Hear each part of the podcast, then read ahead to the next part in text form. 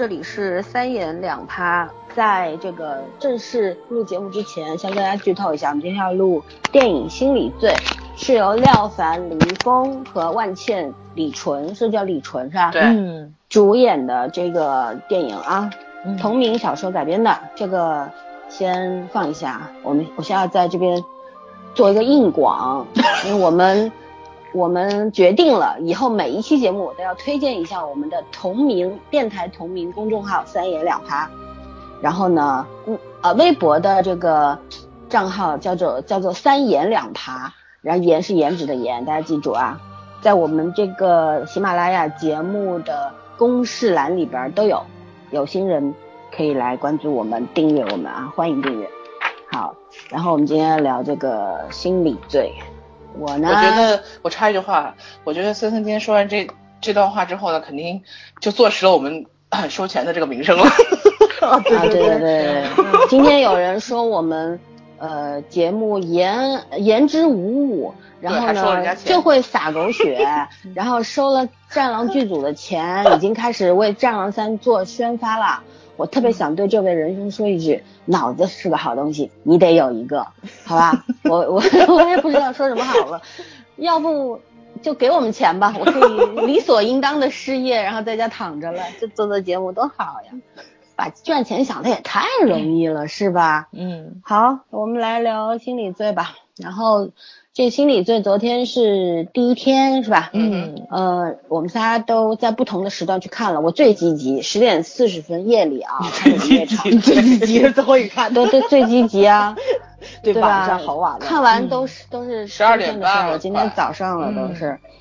好，然后说实话啊，先打分吧。说不出来是吗？对，先打分吧。嗯，按照这个我写了大纲的，然后我们第一部分先打分，然后给个理由，好吧？早上先打。对，我的分是比较高，所以我先打。嗯，那我这个分有跳跃度的，因为我刚看完之后，我出来给了个七分，但是我跟他们两个人在复述这个剧情跟我觉得不太好的点的时候，越聊发现我好像给高了。嗯，然后变五分了。啊，没没没没没，我给个及格分吧。对，给给对，其实我是想给五分的，所以我折中一下，我给个六分。对，诶，什么话这是？理由理由是什么？加五除以二嘛，对吧？不就是六分吗？嗯，就是我因为我觉得它还没有差到不能看的地步，对，还算是还算在电影的范畴之内。不管它是一部经典也好，还是一部烂片也好，但它都属于电影的范畴，所以我觉得六分还是在我的心目中还是比较。比较可以的这个分数，我没给低，我也没给高，嗯，就是我估计可能我是有粉丝滤镜啊，因为有原著加持嘛，我的好感度是比较高的。但是从电影的角度看，我觉得它的故事趣味性太一般了，因为它好像真的是把 雷米这么长心理罪的故事里面最不起眼的故事拿来了。主要不是，其实对。起眼还是不起眼，这个不是重点，重点是他讲故事的手法太不高明了，这就是。对后后面可以一一分析，我们会讲出我们打分的理由来。嗯，然后你的六分就是这个样吗？哦，没有没有，我没有说完，我就说就是他主要就是手法问题嘛，所以他就是看的过程中太波澜不惊了，你既没有低谷，你也没有高潮，就挺不挺平铺直叙的那种叙事手法。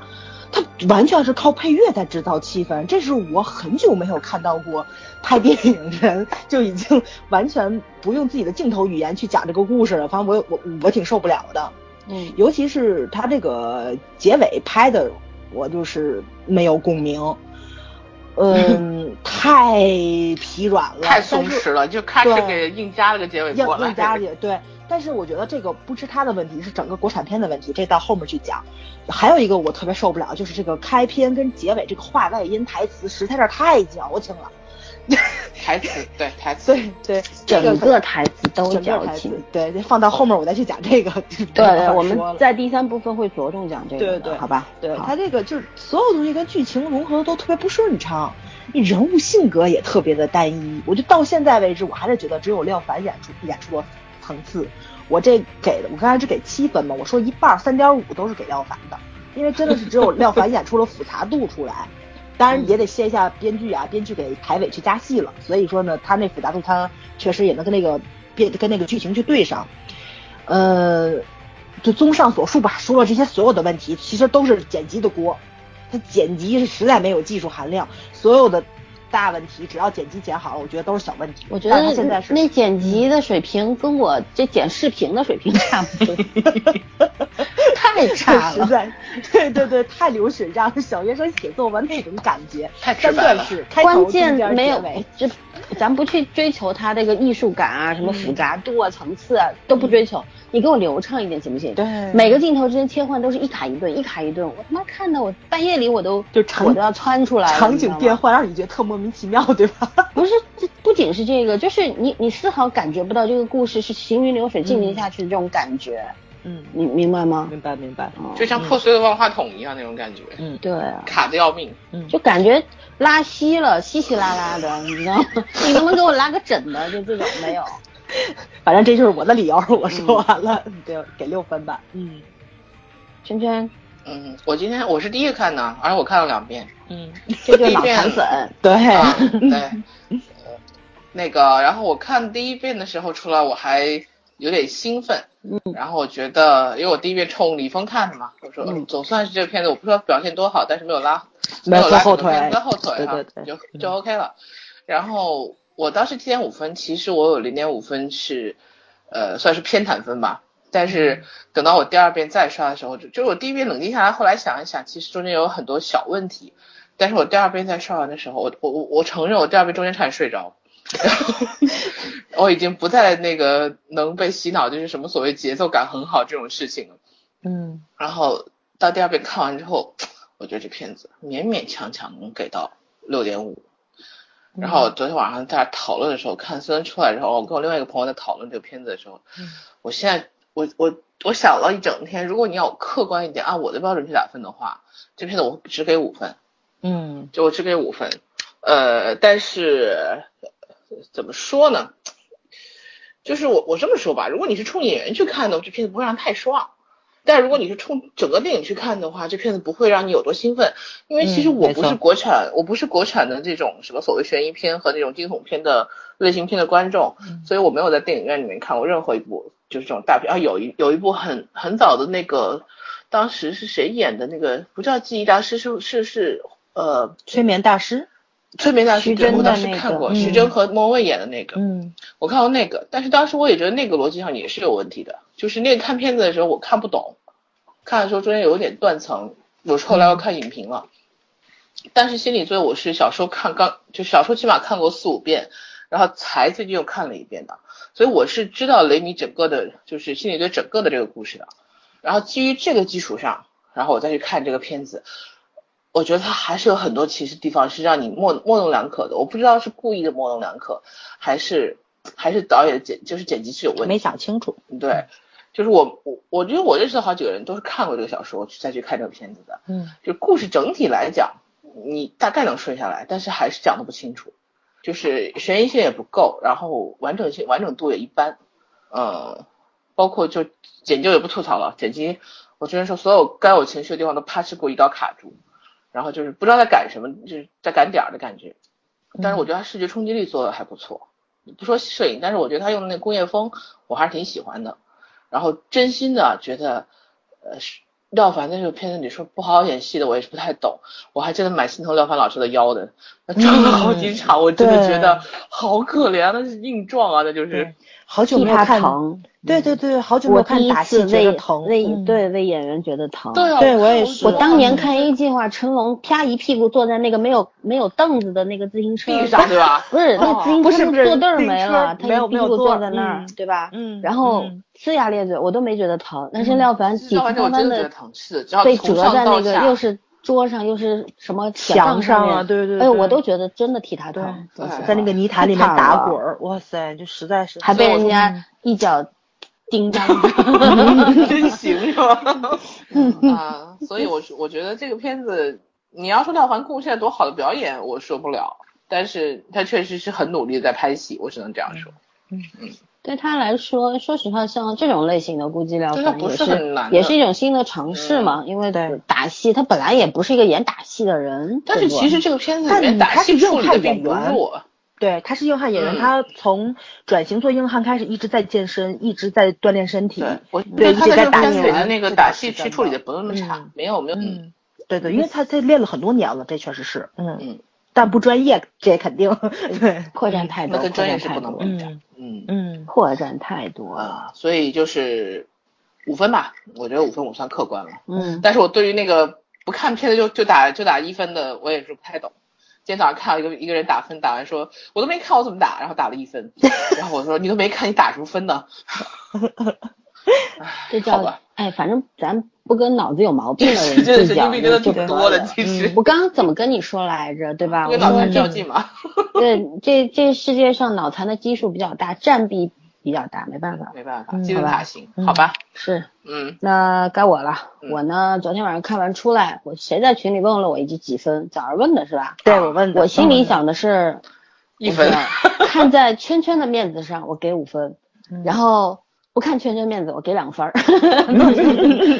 好吧，讲一下理由啊，就是说实话，我看之前我就对这片儿没有很大的期待，这是事实，因为就是说这种呃犯罪心理类的电影不好拍，而且嗯这种类型的这算类型片了吧？嗯类型片心理嗯心理惊悚片，对吧？嗯这种类型片，咱们国内电影类的真的非常少。你说之前的《记忆大师》也好，还有什么失都拍的神眠什么神叨叨的，对嗯其实那个徐峥那个片儿真的，除了是拍出了有一点点惊悚的地方，但是啊，真还有那个蛮差的。什么悬疑人 X 的那个啥，前一对段那个对对去年最高的票房，对，嗯说实话，这类的我真的都不看好，因为我我可能更愿意去接受书本上的东西，接受小说，嗯因为小说它能够保持它的专业度。嗯然后呢，因为看电影之前也看了编剧的，呃，一共三个编剧对吧？然后嗯排在第一个叫顾小白，当年他也是跟很多名导合作过的，张艺谋啊什么的，《山楂树之恋》之类的都都是他写的。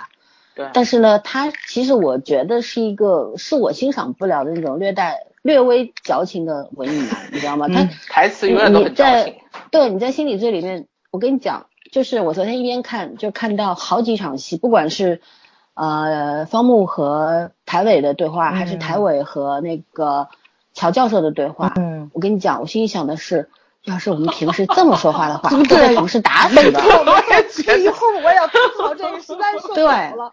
太文艺了。对，谁这么说话呀？对不对嗯？好，这是一点啊。虽然这是艺术作品，但是我觉得你稍微接点地气的，对吧？你你毕竟不是在拍文艺片，脱离开人物职业，这有点是过了。嗯，对对对，嗯好，这是一部分。第二呢，就是剪辑。等会儿第三部分的时候我们会细聊，但是这个剪辑真的让我崩溃。我跟你讲，我非常难熬。今年看过两部电影让我坐不住的，第一部是《神奇女侠》，实在是太长了，真的啊太长神奇女侠你了。看了？我他看啊了他看了六块钱的票啊，小伙伴请我看的，我去看了。在一个超级破的电影院，六块钱，那银联做活动啊，然后那电影超长，我后面半个、嗯两个多小时四十分钟，我觉得都不要不要都可以，就是这种感觉。对对对，主要结尾太差了。是，然后心理罪我我其实坐的坐的一个小时左右我就坐不住了，但是呢半夜三更的对吧？反正总总得看完吧，而且要做节目，不能说我看了一半走了，然后我这对自己和听众都不负责任，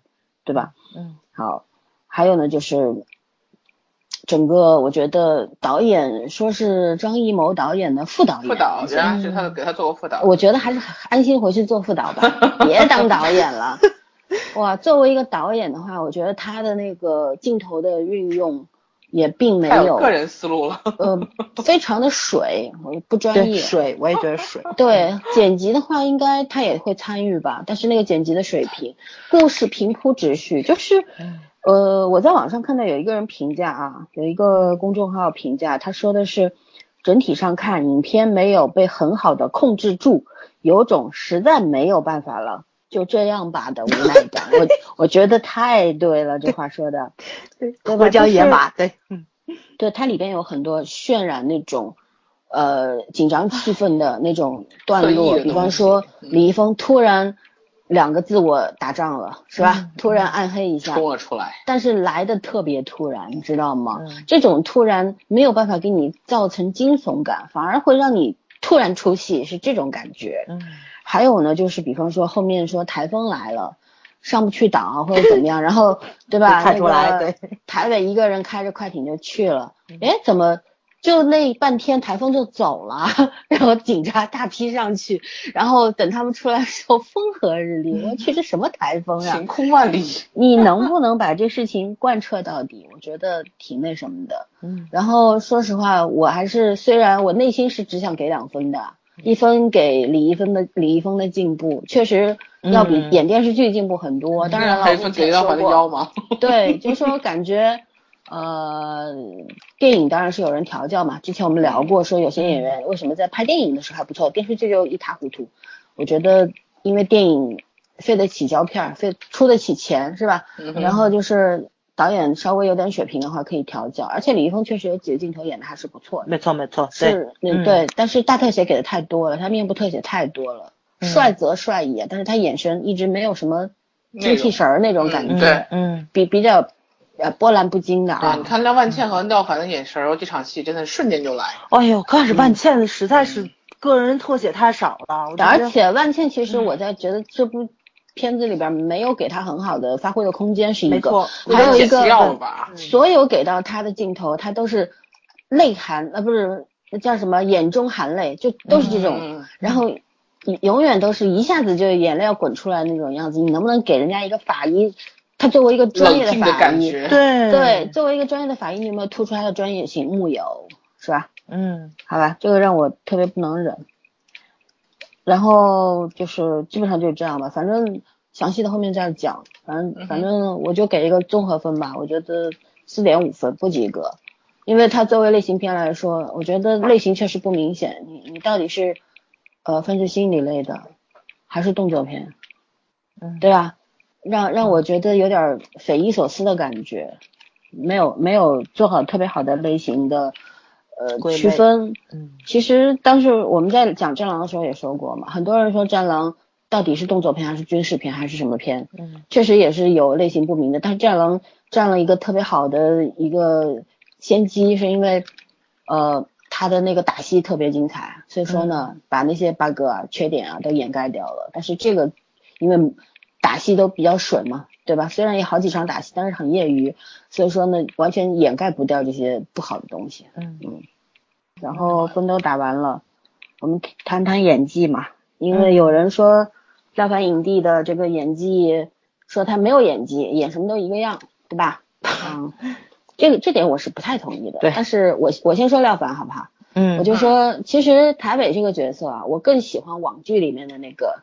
嗯，我也是，对，那个人叫汪龙镇，是吧？对，应该是。嗯然后我超级喜欢他，我觉得他就是我心目中的台伟。嗯。然后呢，廖凡饰演的这个台伟呢，我觉得老了点儿，嗯，这是一个，还有硬了点儿。我觉得在我心目当中，台伟不应该是这么一个满脸横肉的，然后 背负十八条人命的是吧？是，然后这么狂躁的一个刑警队长。嗯。说实话，嗯，就是他们，你看动不动就是要动手。廖凡要不就掐李易峰脖子，对吧？要要不就拎他衣领子，要不就骂他，要不就打他，反正就这样。我觉得一个如此狂躁的人，他怎么做到刑警队长这个位置上？至少在我接触的这么多的刑警身上，我没见过这样的。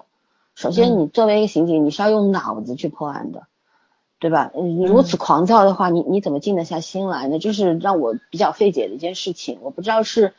编导要求他这么演，还是廖凡自己理解错误，反正让我觉得有点不太能接受。说实话，可能这就是别被别人诟病的地方。嗯，很多人说他演什么都一个样，呃，甚至拿他当时拿影帝的那个是《白日焰火》，对吧？对，嗯，说他，然后在这部电影里面又复刻了一段这个跳舞什么什么的，都都成了吐槽的理由了。但是我是觉得吧，呃，这东西没有办法横向比较。嗯哼，呃。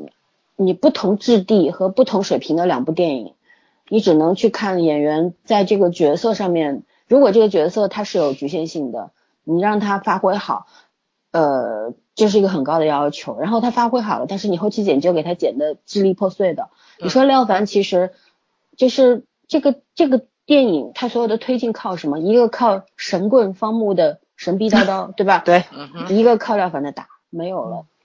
呃，各方面。这真真的让我觉得，这真的是一个非常非常不及格的一个。然后廖凡也算是背背锅了吧，但是我觉得仅有的一些文戏部分，他还是发挥的很好的。说他不会演戏，这我真的不同意。对对，他他后面跟李易峰两个人四目相对，眼眼泪哗哗哗的那那两场戏，我觉得还是真的挺不错的。嗯嗯。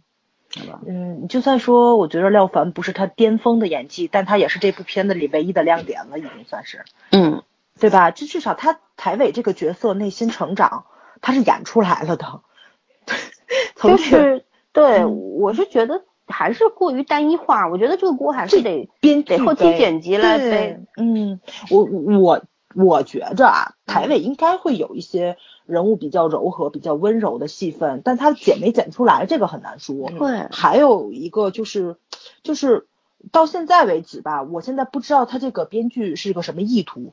就是从从我自己认知上走啊，我觉得他这个人物完整性上来觉得，我觉得就是话外音开头跟结尾都应该是台伟的，因为我觉得这部片子真正讲成长只有台伟一个人是把这个角色演出来的了。嗯，但是他开头跟结尾都是李易峰，对吧？不是李易峰，都是方木的，或者说这部片子他可以走双男主，就是这片其实是个双男主。对他，就因为现在你不知道编剧是，我猜测编剧他也可能是想定成双男主，就是，但是他如果双男主的话，我觉得其实开篇的开篇的那个话外音应该给台伟说，结尾让方木说，其实这样就是一种责任使命的一个移交过程。因为刚开始，其实台伟的性格是已经形成了，他的使命感，警察的使命感也已经形成了，是他帮助方木这个角色去成长，应该是这样的一个传递信息的一个过程，也是通过话外音去转达这个故事的一个脉络在。但是它开篇也是方木，结尾也是方木，那么证明这个故事应该是以方木为男主角的，方木怎么样去成长？但是第一，他从剧情上没有展现出来，其实他从故事上讲才能看出来方木是成长了。第二，他也不能说李易峰演的不到位，是他确确实实这个成长也实在有点强人所难，或者说是太过于牵强化了。然后李易峰又演的，嗯，不是特别的精准到位，我觉得他是没演到位。你不能说他他演错了，他没演错，他只是说没演到位，就那种强烈的情绪代入感就没有。所以说呢，就看不出来方木的那个蜕变，这是特别可惜的一个地方。再加上台词实在是太矫情了。矫情到无以复加的地步，就是 你要说像犯罪心理师的那种开篇结尾各说一句名人名言的那种，对吧？相对来说，你去点这个故事的题眼，就这种感觉还好一点，稍微文艺一点。但是他又不是，他是这个话又不是名人名言，是一个正常剧中人物的心理变化过程，然后还变得这么矫情，但是他又演不了这么矫情，这么狗血，我实在受不了了。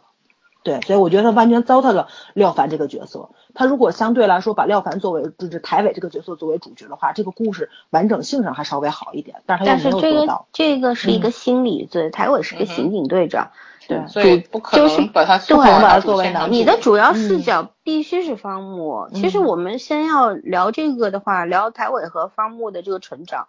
我觉得他这个故事就是在讲一个借着一个罪案故事，在讲两个人的成长。嗯，为什么我是前面说廖就廖凡饰演的那个台伟啊，让我感觉就得了狂躁症。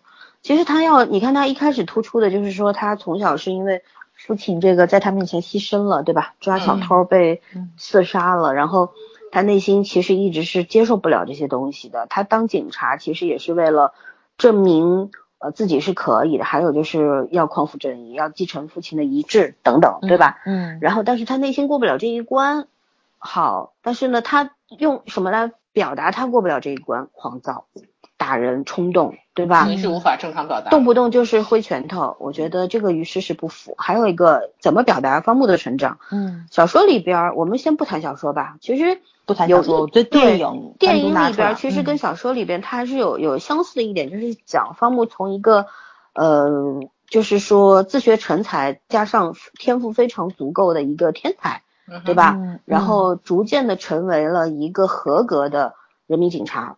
嗯嗯，因为中间也有小说里边有很多乔教授也好，台北也好，还有其他人几一些同事也好，都说过他不太适合当警察，因为嗯他没有警察的那种思路、那种价值观。嗯因为电影里面其实也在讲说，方木一开始你看他就是范甜甜饰演的那个什么暴发户女商人，嗯是不是？嗯女首富。对，他说他要用他来作为一个诱因，诱引诱导这个犯罪分子出现。其实这绝对不是警察干的，不是刑警的思思路，你知道吗？刑警是绝对不会拿别人的生命开玩笑的。对，对，但是死的人不够多。嗯，是这这，所以说呢，这个让我觉得就是说，编剧他的思路是这样的，但是他没有很好的展现出来，他的那个他的那个大局观也好，他的这个表达能力也好啊，各方面我觉得都跟不上他的。想法就是他能力跟不上他的想法，这是一个很要命的事情。对他可以做策划，但他做不了编剧。对对，他填不了那个内容，其实就是说。还有呢，就是说，也许他不太适合写这一类东西吧，因为，嗯，对吧？嗯。他以前写的东西都跟这没啥关系。嗯，对对对。就是刑侦剧真不是一般人能写的。对对对，而且说像方木的成长，在小说里边他也是，他也是这样一个成长的过程。但是呢，他有非常多，因为小说篇幅够长。足足五个故事，几十万字，他有足够的空间去展现他的成长，嗯啊，他内心的丝丝缕缕的东西，对吧？对对，绝对不是一条人命就能变过来。对，然后在这个电影里边，因为时间空间有限，所以说给方木成长的空间其实非常小。但是我是觉得他的角度有问题，嗯，其实而且他做的太太极端了，就是说一个人，你你发生了什么事情，或者你经历了什么事情。才会从一个极端走向另一个极端，嗯，仅仅是几条人命就可以吗？我觉得不是，没错，嗯，对，所以说这这可能就是作者对改编的时候对这个本身的布局有有问题，然后他对人的这种转变，对吧？还是我觉得过于主观了吧？他把人性想的太简单了，就是我觉得。价值观可能折射的方面会有很多种，这个案件发生了，可能只是打散了你一个方面的主观臆断，他不会说把你整个价值价值观体系是彻底打倒的。就包括老森说小说嘛，咱也是看到方木是一步一步崩溃，对吧？就是刚开始也是一个阳光，很很很很阳光，学生生涯就是过得很充很怎么说呢？就是过得很充裕的一个男，就跟普通大学生一样一样。对对对，他是一步一步整个人就颓下去了。对吧？颓下去之后，慢慢的又觉醒的，就是那个过程，但是看的很爽。但是他他这个故事，嗯，从刚开始他就挺不正常的，到结尾他还是那个不正常的人，特别他误解了一件事情。你知道，在我们很多的国产剧好，国产电影里面，就是把天才当成什么？当成妖孽，你知道吗？嗯，不是天 天才，只是他可能有一些。嗯，大家比较普通的一些行为模式，跟呃就是行为模式跟普通人不太一样，因为他可能脑力太强盛了，所以说呢，他有一些比较我们普通人会做的事情，他可能不愿意去，或者是主观上不愿意去靠近，或者是不愿意去学习，他更多的他思考的方向跟我们普通人不一样，但是你不能把它当成妖孽啊，没错，对，不能把它当成神棍啊，犯罪心理天才不是一个神棍。这个必须要强调，当时在对这里面所有的方木分析案情都是个神棍。对，那个如果蜗牛有爱情里边，当时王子文饰演的那个不是那个叫什么？那许？许呃许许，她她也是个神婆，这点我们早就说过了。对，推理你是有必须建立在呃线索和逻辑之上的，嗯，有很多的物理条件放在那边，然后你什么都凭空，对不对？你蹦出来怎么样什么的？就一开始就举我就举举一个例子。就是那个第一个案子，就说那个运动员死了，是吧？然后在那个呃，哦不是不是运动员死了，是当时医院里面死了一个人，然后说是呃那个台北，其实他当时眼光一扫，凭他刑警的这个职业，对直接，然后他就已经看到有一个人似乎有点不寻常，然后他暗示那个李一曼说你带队，我们撤队了，对吧？嗯，然后方木啪冲进来说。犯罪分子就在现场，凶手就在现场，因为凶手都会重返现场。好，这个是一个存在的，确实如此。但是后面他就说了，开始了啊，他是一个，他一一定是一个想成为医生的人，但是能力不足，所以成为了护工。他一定就在这儿，就是他。我当时我就喷了，我去啊！对，我我不是没有在这个行业里见过天分非常高的人，没有这样的。这绝对不是一个天才做的事，不是一个犯罪心理分析员或者画像师会做的事情，这就是一个神棍，嗯，对吧？我觉得像个神经病，关键有尤其尤其是以我对老森的了解来说，真的是能力越大，他们越低调，他从来不会这样子的。对，你要你要表现一个年轻人，他的他急于。说他的正义感爆棚，然后急于去破灭、扑灭这个罪犯啊、罪案啊，然后去抓获罪犯啊等等啊，不是这样表达的。我觉得就是他基本的逻辑没有遵守，明白吗？所以说就觉得呃让我，但是这个锅李易峰不背，我要为李易峰说一句公道话，这锅不不该他来背。如果角色设定是这样的，你让他怎么演？谁演都没用。你让他怎么演？连廖凡都 没办法被困在台北这个角色里面，你让李易峰怎么办？他俩还只是是一个普通的小演员，刚刚从明星转化为小演员的一个人，和一个已经成为影帝的人之间的差别。然后同样的面对了这样一个有毛病的角色，你让他们怎么办？所以说，我觉得，我觉得，嗯，这个锅真的不应该他们俩背。包括这个里边万茜，我都我都让我有点反感，知道吗？其实我挺喜欢。万茜当年柳如是，对，然后万茜很多以前还和那个谁演过一个时装剧，里边演一个小儿难养。纹身少女，对对对，嗯，角色是角色限定嘛，没有办法。对对，我觉得我真的很喜欢她这一类的女生，她可能没有特别大的成就，但是她是一个让我喜欢的演员类型，对，是这样。但是像什么？对对对，但是嗯，在这个电影里边，她连一个女配的戏份。都没有，不要说了。作为一个女主，都不如女配有戏份，你让她怎么去发，去去发挥她的能力？我觉得，啊，这个这个锅就是导演和编剧的锅，没错没错，没有演员不应该背锅，嗯，是吧？嗯嗯，我说两句啊，你说，嗯，我说，我觉得李易峰其实挺聪明的，就是他觉得演不演不到位也好过用力过猛，他真的没有用用力过猛，包括咱去看。战狼的时候，觉着为什么张翰那个角色演挺好，就他用力过猛，比较符合那个人设，对吧？并不是说，就是说张翰演的没有问题。角色理解了，没错没错。有人就觉得很尴尬，但是李易峰很聪明，在这这部片子里，他从头到尾都没有用力过猛。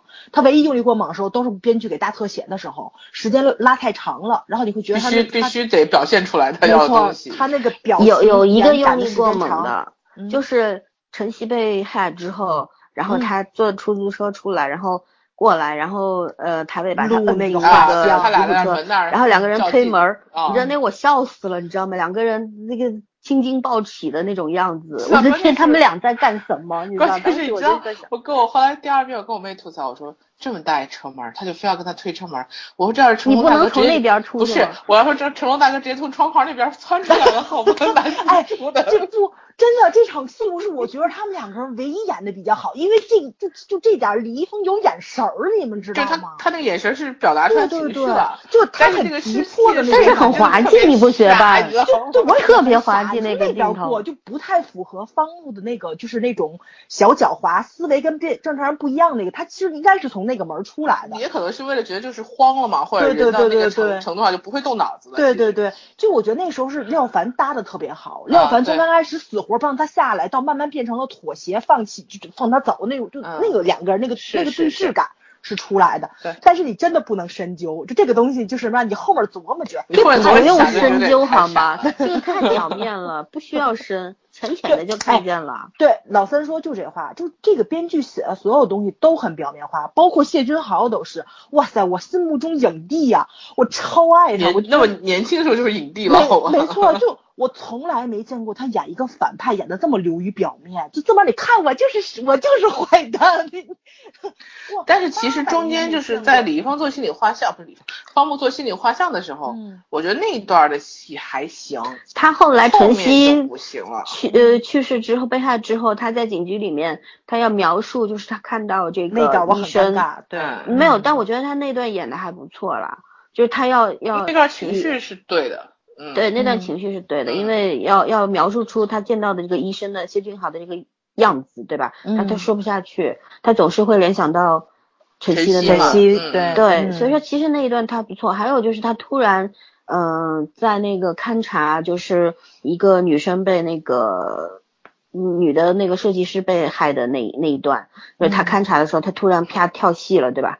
跳出去自己的另外一个自我在那边讲，说还有一个人什么的。对，那段反正大家口碑也都还不错。我觉得那一段写的也不还不错的。然后说他他将来不考虑演一个变态杀人狂也可以。是，其实就是他是还是有亮点的。嗯。但是他不能跟。别的这种影帝级他没有从。头到尾很稳定，他他的那个点不够稳定。但是起码我看这个戏的时候，我基本上没想起来他是李易峰，我觉得他就是方木，大部分时候他就是方木。嗯嗯，嗯，对对对，就是这种，嗯我嗯觉，得挺不错的。然后我觉得就嗯演员的演技提升，我觉得还是要跟过去的自己比嘛，对对吧？你你不能给他树立一个特你不能别好的你不能让下一步就赶上廖凡的水平，这太夸张了。你怎么不让他跟陈道明比呢？对不对？公道一点好不好？对，我不真的不是要维护他，我一点都不喜欢李易峰，说实话。嗯，但是我觉得还是要公道一点，嗯嗯，嗯，好吧。然后其他角色好像没没没有，真的也没有什么好说的。然后那个个女警吐一下吧，我实在受不了她了。早上忍不住。就真的是，我从来没见过这么让人尴尬的，全程尴尬，从动作戏尴尬一直到文戏尴尬。这个角色是来干什么的？他竟然大出场比资进组万茜都多。对呀、有可能大特写超多，你没发现砸个窗户都要给个大特写吗？我都心想，窗户都砸开，你让开，外面武警一枪进来不就完了吗？他在那挡着，撞个门啊，撞个，我都不知道急死了。旁边一圈持枪的特警对，啊，都不能你一个。女的身这么瘦，你你撞个毛线啦？然后一圈老爷们在拿着枪在那看着，你知道吗？特别傻真的傻。很尴尬啊！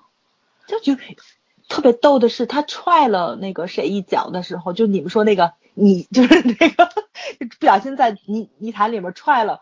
那个台尾一脚的时候，我真觉得你是看不出俩人吗？他们俩在泥潭里这么滚，我都能分得出来哪哪个是廖凡，哪个是那个坏蛋。你竟然分不出来，那是你队长好吗？而且你还离这么近，是不是傻？对啊，真是实在受不了了。就就这个角色，就是这种要安排个女警，你这种哎？逗笑的梗特别的尴尬，特别的刻意，你知道吗？对对对对为了为了笑而笑，就那种，对对，哎呦，实在是无无话可说。水平太初级了。他这个整个水平确实太初级了。哎，绝对是导演有问题啊！我真的嗯劝他回去当副导演吧。本来好像我我看过一篇文章在豆瓣上说副导演在这个剧组里到底是干什么的，大家可以有终于明白了是吗？可以去豆瓣上看一眼啊，我这边因为文章很长，我不细说，大家去看一眼，大家就会明白。但我但是我我其实咱们再横向比较一下那个嗯绝世高手，对吧？嗯，那个卢小鱼他其实也是一个这个做等于是做这种副导演啊什么的出身，对不对？跟星爷、嗯，编剧、呃学习过等等，嗯但是人家是做的是做的什么样？至少一个故事讲完整了。对对对，你不管他模仿了多少人，致敬了多少人，但是他一个故事讲完整了，他有自己的东西在里面。嗯然后这个东西是真的让我很尴尬，就是就嗯觉得有一个电影让我坐不住。你知道我我这辈子看过两部电影睡着的，一个叫《一步之遥》，一个叫大护大大护法。然后看过两个，嗯你竟然睡着那了。当时太累了，一晚上值夜班出来实在太累，正好是中午十啊正常两两正常，两点钟左右，特别想睡觉的时候。我还有嗯，你说对中间有一点点确实有点拖嘛，所以说看的差点，因为昏昏欲睡，其实都猜得到，就想看看他到底要怎么说。嗯，但是他让我他那个节奏我真的是服气，那节嗯一点儿也没有节奏，完全没有叙述的能力。没错没错，就是这个节奏一出现问题，你就是容易昏昏欲睡，是套路化东西太多。一步之遥，我睡了五十分钟，醒过来我还知道他在演什么，好吧真是绝了。呀，一步之遥，姜文的，葛优和舒淇演的那个，那个好，那个好长时间了耶。没。前年我看没看过。嗯嗯一五年的事儿。好，，嗯然后就是就是想说，这个也是唯二两部让我看的坐不住的电影，呃，我我挺挺难受的，说实话，就像呃当时看完这个电影回来，我和小鱼两个人溜达溜达溜达，在路上溜达，半夜三更的，我们两个人在交流。然后我就我扯开一点说啊，我说我就心里边比较不舒服，就像当时《鬼吹灯》对吧，改编九层妖塔，嗯改的什么鬼呀、嗯对吧？嗯然后后来精绝古城，呃，那个后来陈坤演的叫什么来着？叫他他那个是寻龙诀。啊，寻龙诀，他那个是啊寻龙诀。对嗯。对，就这两个改编，你看那个九层妖塔改出来就，真的是 外星人都来了。这不能看，你知道吗？看嗯。没法看，就感觉预告片比正片好看。然后现在这个心理罪给我同样的感觉，但是我又特别不期待说后面邓超的那个会比较好看，因为邓超完全不符合我心目中方木的形象，你知道吗？嗯？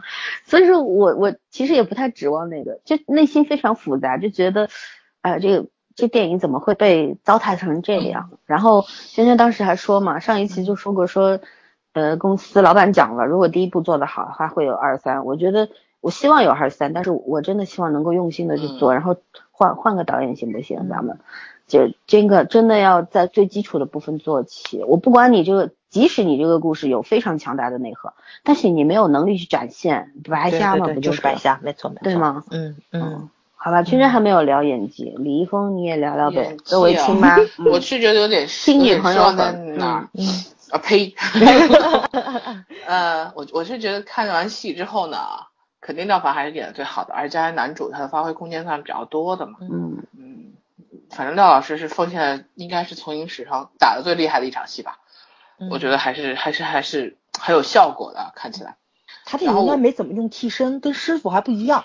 对吧？没有没有怎么用替身，没有用替身，嗯，所以我看他有腰疼啊，嗯，对，确实疼，我也疼。今天有一个好像说有一个医学院的一个学生影评说说那些打一星的人们，你们都不觉得你们对不起廖老师的腰吗？然后我就快笑了，嗯嗯，然后我觉得万茜戏份是真的太少了，因为片花的里面万茜的戏份是相当的多的，所以我一直觉得，而且在交代万茜在片花里，万茜对就演这个这个乔兰对方木也是有一种特殊的。就是隐晦的情感的，可是其实我看电影的时候完全感觉不到 那个隐晦的情感是什么，就觉得挺觉得就是个姐姐挺关心弟弟的感觉。对对对，嗯啊，没有所谓的那种暧昧的男女之情，但是介绍上是有的，所以我不知道导演是怎么想的，给了他这么少的戏份啊。然后现在的配角就一出场那个李一曼，实在是我我都有点不太懂为什么加这样一个角色，真的是毫没什么用处，就是为了揭开。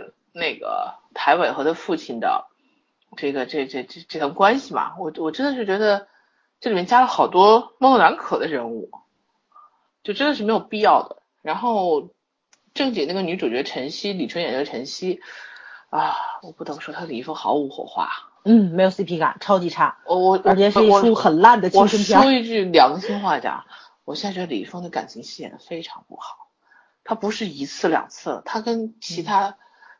片子里面就是演员都能有一点点 CP 感，但是为什么老是感情戏上不去？我现在觉得很奇怪。然后反正他俩是一点 CP 感都没有。这里面我觉得他最烂的对手戏就是跟李纯的对手戏，还是挺多的，关键是。嗯。啊，然后不知道为什么这姑娘反正挺没有眼缘，挺不合我眼缘的。后来我还问了我周围好多人，好像喜欢她的人不多，演技也就那样。包括我，我其实真的不太懂。你既然把她设定为一个戏份不多的。啊，一个跳舞的出身的女生，那为什么不能随便找一个舞蹈学院长得好看一点的会跳舞的学生呢？好像李纯就是会跳舞，她会跳什么舞啊？你明显的看到那个几个动作，他绝对不是舞蹈科班出身的，绝对不是，我给你打保票。舞学舞蹈出身的和他后期学的那不是一个层次。明白明白明白，就科班出身跟后天学的肯定不一样。对，因为他后面伴舞那群人都是科班出身，把他放中间，我怎么看怎么尴尬。而且他也没有美到今天那七鬼神的程度。嗯，说实话，舞蹈圈小姑娘漂亮的多了。说实话，她不是我心目中那个晨曦。对，她也不是我心目中的晨晨曦。嗯，所以我觉得她太人间烟火了。我希望那个晨曦再仙一点。所以我我我对女主的，我对里面女性角色都挺失望的，因为要么就是没有发挥空间，要么就是人设不符。嗯，然后两个男主的戏份嘛，反正李易峰是不能跟廖凡比了，还有还有很远很远的路要走。但是他起码没拖后腿，这就 OK 了。然后廖凡呢，武戏方面他是出力了，就是前期宣传上他们也说了，李易峰说我负责动脑子，廖老师负责打。如果这方面来讲的话是合格的，但是动脑子部分剧情合不合格，那就要看编剧的本本事了。现在至少这位编剧的脑子不太合格。嗯，还有什么没有了？然后我我现在唯一就有印象的，包括他们的那个音乐和视觉效果。音乐我不喜欢，后面说放在后面说，放在后面说，这是后面好吧？嗯嗯，演技就这么多了，演技实在是没说啊。谢君豪，我我必须要说谢君豪是因为什么？呃，我谢君豪有一张年轻时候照片，你知道吗？那个他们不说有有的档案，就是有档案的照片嘛？嗯，有一有一张李易峰的，一张谢君豪的，对对啊，谢君豪年轻时候真的很美啊，真的很帅，他是美，他至少是美，我觉得他那个真的是美。哦，年轻时候也是小鲜肉，好吗？能唱越剧，身段也很好啊！哎呀，没事，人总要老的嘛，你还不能让他老吗？不是说让他老，关键是他他不是老，他是僵掉了。但是他怎么演？他能不能演成这样？我这完全无法想象，你知道吗？他的眼睛里面，就其实他那场画像的戏我很喜欢，后半程那个戏，他都快演成人肉叉烧包了，好吗？嗯，根本的 僵尸演的就是个变态。然后前半程那个他真的是阅文那个神探里面都有戏的，嗯就是虽然那个没两分钟，我还是比较我还是挺欣赏的。就是他演的再烂，他还是水准以上，这倒是肯定，这个要对承认对对对对，嗯嗯嗯那就这些人吧，没有其他人了。嗯嗯嗯，好吧，那进入第三部分吧，嗯就是咱们要从各方面来讲了啊。嗯然后我我先我我先把这个故事它的整个故事脉络理一下吧，好吧？然后嗯在在这基础上比较好聊一点。那讲了一个什么样的故事呢？前面讲过了，是讲方木和台伟的呃各自的成长，是吧？通过各种各样的案件，一个治愈了自己的狂躁症，对吧？呃，成为了一个真正的刑警队长。还有一个呢，从一个神棍般的这个天才，成了一个合格的人民警察。好嗯，他讲的是这样一个故事。然后呢，中间嗯、采用了心理罪里边的一个就是吸血鬼的故事，嗯，不灵症患者嘛，当然嗯在心理罪小说里边也是存在的。对，就是说这样的就是不可治愈的一种病，但是呢，很多人以为喝人血之后呢，他会会会这个怎么说呢？会治会好，会可以延迟他的生、他的生命。然后呢，他跟吸血鬼一样怕光，所以很多人叫他们吸血鬼。他们只要遇到强光的话，心脏就会爆裂，然后眼球就会爆炸，就会死掉。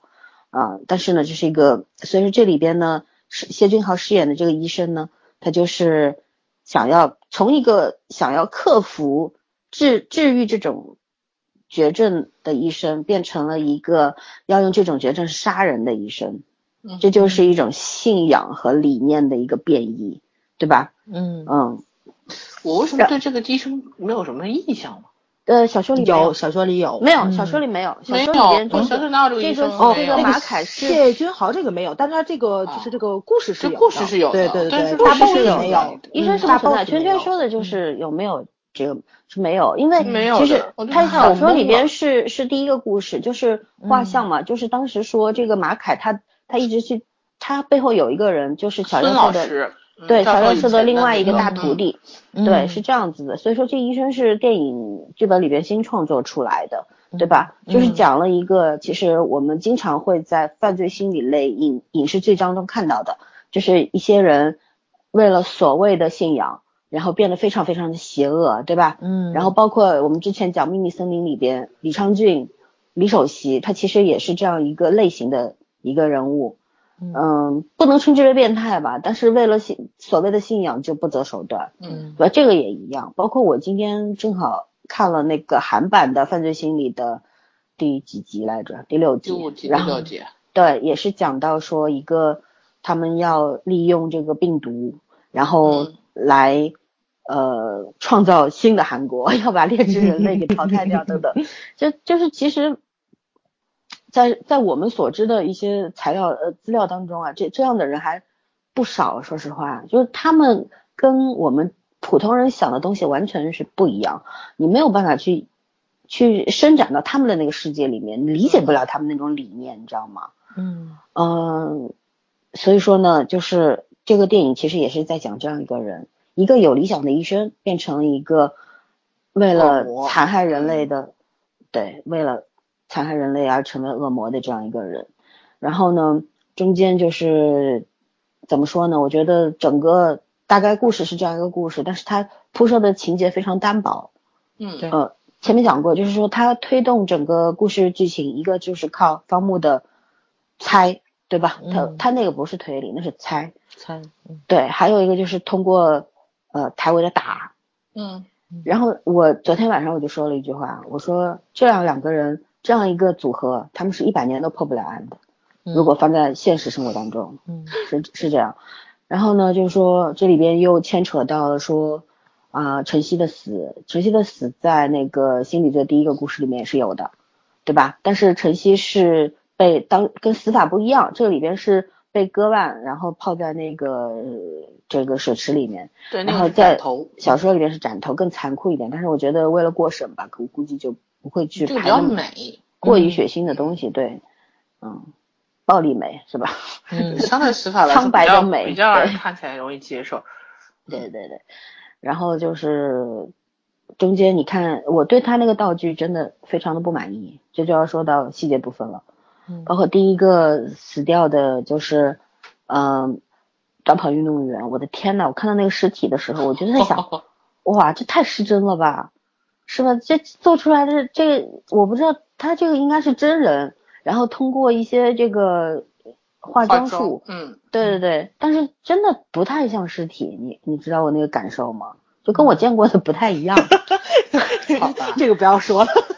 对对对，就真的不太一样。我看到我看这个片子的时候，我看警察不像警察，看死人不像死人。人，嗯对，真的让我很难受，你知道吗？嗯，嗯，然后然后你你们先来谈点别的吧，比方说呃道具啊，你还吐完我们俩没得吐了是吗？对我吐完你们就不用说了，对啊，嗯，早先说吧，早早比较擅长抓 bug 这东西。嗯，好吧，我说点开心的吧。我特别喜欢台伟他们家装修，工业晕风对过去对对。啊但是我但是我觉得真的不太符合人物性格跟身份啊。但是我还是要说，我真的很喜欢，我很任性嘛，我就是任性的很喜欢。就哎那个风格，嗯，怎么说呢？哎，以以后我有钱我也这么装，对，就这么回事儿，他们家没什么装修吧？就是没什么装修，干净，然后颜色好深就哇性塞，就冷淡一个对一个不经常回家的刑警，自己都挺不修边幅的，胡子都不怎么刮，他们家这么干净，太不符合，除非他有女朋友。但是可以片子里你叫阿姨嘛。啊，对，也可以这么说。不是警察哪来那么多钱？真是。还有就是，我觉得 CG 技术不错，配乐我也挺喜欢的。他的，片头做的不错，对对对、嗯对，片头那个风格我很喜欢。我就觉得他其实没少花钱，但是我觉得他的钱花的不对，主要就是这个就是这个那个就是他这个 CG 部分，你知道吗？就是心理画像时他不用了很多嘛。我觉得他没有突出在这个心理画像的科学性上，他做所有 CG 都跟那个迷信似的，你知道吧？就是什么蝙蝠飞出来啦，然后就是然后烟啊雾啊，就是那种朦胧感，他可能是想制造悬疑感。但是我觉得，如果你要弄成卷福那种处理一堆什么科学公式啊，或者说我推理的过程这种东西，你会突出它科学严谨性的话，相对来说卷福那个嗯是有科学依据的，因为它是基于大量的那种统计，数据？分析嘛，就是对对对对嗯但我早就说过，心理学是个对统，计没错。但是他如果展现，他就即使说他不给你展，不像卷福那种似的，就是边上细节有嘛，然后告诉你这是烟头，这是是什么东西，他不展现这些东西，他就出一堆公式，你心理暗示看的人也会觉得，哦，这他应该是严密的逻辑推理出来的，你会有这种心理暗示在。但他出了一堆神了鬼的东西，我看。我的天呐，他这确定这不是迷信吗？我觉得他特别像跳大神儿的。我真给李易峰一铃子，他能跳起来。我觉得，就那个背景就他可以跟王子文文组一个神棍神婆组合，组合，对对对对，一个敲鼓，一个打铃，对声也蛮好的。孩儿们跳起来是吧？对，没有任何没有任何一句就就就出现这种东西。还有就是配乐，我觉得配乐太好了，所有它的气氛都是配乐制造出来的。但是因为也太好了，所以特别喧宾夺主。你就不能，嗯，怎么说呢？你剧情推动这这点是学到了老谋子的真真传了。没错。老谋子的嗯色彩擅画面做的都特别棒，但是嗯别的也就那样。也就 那样 老谋子剪辑绝对没有这么差，好吗？对老老老老毛子剪辑比他好多。老谋子自己不剪的好吗？人家是请哦大师来剪的对所以没学到嘛，嗯很正常。但是老谋子有一个特别好的地方，他所有的故事的叙述性很艺术，对吧？他他嗯台词虽然非常的矫情但是他台词不多呀，对呀，他台词不多呀，对吧？你你就想那看英雄的时候，我天，地上写了半天“天下”俩字，你自己意会去不就可以了吗？那时候你会觉得好高级啊，但他这里面的云山雾罩说了一堆那种艺术感，你会觉着有点刀比刀。他我说啥？嗯，就是对吧？就挺挺挺像贺涵的，我就觉对我昨天还在说今年流行刀逼刀男主天才。对，这实在是有点儿让人受不了。尤其是我已经真的很长时间没有看到了通过音效去制造惊悚点的，你不是通过剧情去制造的，一声巨响，啪，一你应该叫你那个学音乐的朋友对跟去儿去看看。回来吐槽吐的会比较有特色。对对对，他肯定得笑趴下。就我看的时候特别尴尬，我就想，就是三流鬼片儿我也看了不少，三流鬼片儿都不这么玩儿了，好吗？人家化妆，人 CG 都技术很先进了，不是靠这种音效去制造惊悚点的。他可能是想突出这种悬疑风的感觉来，但真的很尴尬。所以他从头到尾就是很，就是所有的爆发都很莫名其妙。然后你就觉得没有高潮，因为他觉得是高潮，给你制造高潮，但我看着不是高潮，我从头到尾觉得都是一个流水账。然后就是张国柱跟万茜的台词最让我出戏，因为这俩实在太倒霉，这俩出场不多，就唯一的几句台词还都不是人话，尤其这两个人的身份，人话，尤其这两个人的身份实在让我无法接受，一个是妇大学教授。对，然后一个是法医，都是科学，他们两个人都是科学家，学的都是科学的学科，竟然跟哲学家似的，听不懂。正常正常，心理学来发来自于哲学，这正常。但是你看我好好说话，行吗？哎，我要是一天二十呃一天八小时这么跟你们说话，你们俩该杀了我了。我们俩对，确实是我。们俩得看心理医生，估计。关键是张国柱他要是说一些，比如说就像你说你工作室，你说一些专业术语我们听不懂，这很正常，就是这种沟通不了很正常，职业不同。那我一定会用我你们听得懂的能语言，我告诉你们。没，错没错，但是他现在不是用他的科学语言去让你懵逼，他是用哲学语言让你懵逼，就是听不懂云山雾罩，我我。同事不是还没看嗯这个吗？嗯我给他描述了一段啊，今天白天的时候，我同事说他妈的，以后我们试试啊，上班的时候这么说话。我说我说我估计我得是不是还有打死你。血案的？哎，这也不错。我，那个罪犯犯罪人听不懂，然后受害家属听不懂，我觉得你不讲吧，你你们互相也听不懂。真没什么兴趣看。你一讲，他有兴趣去看两眼。就是实在是没有办法了，尤尤其是那个故事吧，我觉得相对来说小说写的咸鱼感特别好，就是那种惊悚感也有，但是他讲的方法实在是太不高明了。他竟然把小说里面最无趣的地方，因为咱确实得承认，第一部画像可能是雷米，就是手法并不是很成熟的时候，创作手法他是他是专业性是够的，因为对。本身是一个学这这个、呃犯罪心理，然后又是一个教刑侦的一个老师，所以说专业性上面嗯不容置疑。我觉得很多人说他小说写的烂，烂在哪里？笔法，烂在他的 文字没有创作技巧，没错没错文学上面的技巧是没有的。嗯，这但是他比秦明好一点，秦明啊，第一秦明都是写纪实文学似的。比白开水一样，对吧？啊，秦明他真是写纪实文学，太可怕了。但是但是有区别，因为法医类的东西啊，你要讲出故事性来很难，但是犯罪心理本来就是一个比较很神秘的一个东西，嗯，所以说大家同样的一个故事，从不同的角度来写的话，我觉得犯罪心理会更让人有有看下去的欲望吧。欲望没错没对错没错。它比较复杂，嗯，，对，但是他第一部的时候真的是没有什么叙事技巧，对吧？是很深色，没错，嗯编剧竟然完全不经不经过艺术加工，他怎么写就怎么拿来，我从我真没见过这样的编剧。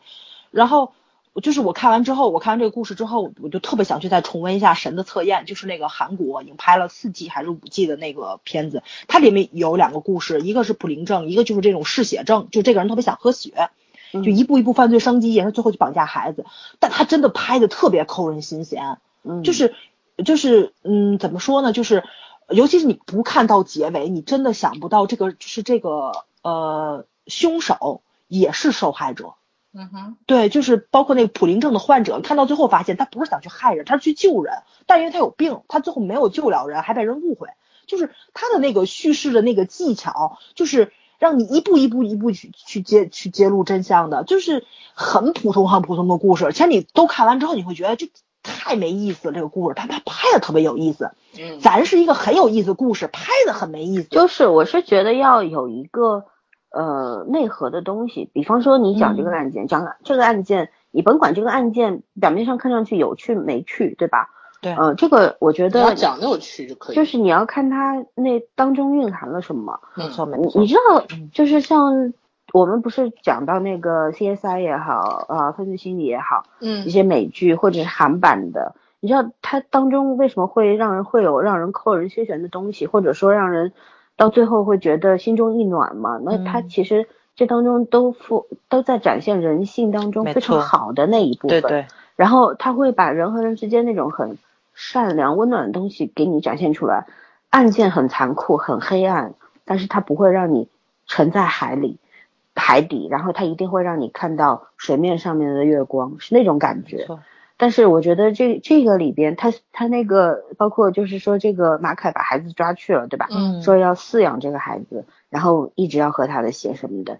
然后他们一群警察终于把马凯给弄死了，然后去救那个孩子的时候，其实那那一个环节其实是要可以去展现你这些成年人对一个孩子，你终于找到这个孩子，对，终于没有让这个孩子去死，你们在他被牺牲之前找到了他，那那种激动人心的，然后让人能够呃非常感到嗯暖心的、嗯感动的东西，他没有是很吝啬，完全其实。我觉着他刚开始演了，但他的给镜头不对，就是那个到了那的时候，我觉得李易峰想摸那孩子不敢，因为那个就是不边上不都有血嘛，他不确定那个、那个孩子受没受伤，他先去摸孩子的手看有没有血，但是他这时候没有给手大特写，然后我觉得李易峰的手都哆嗦，但他绝对没有拍到。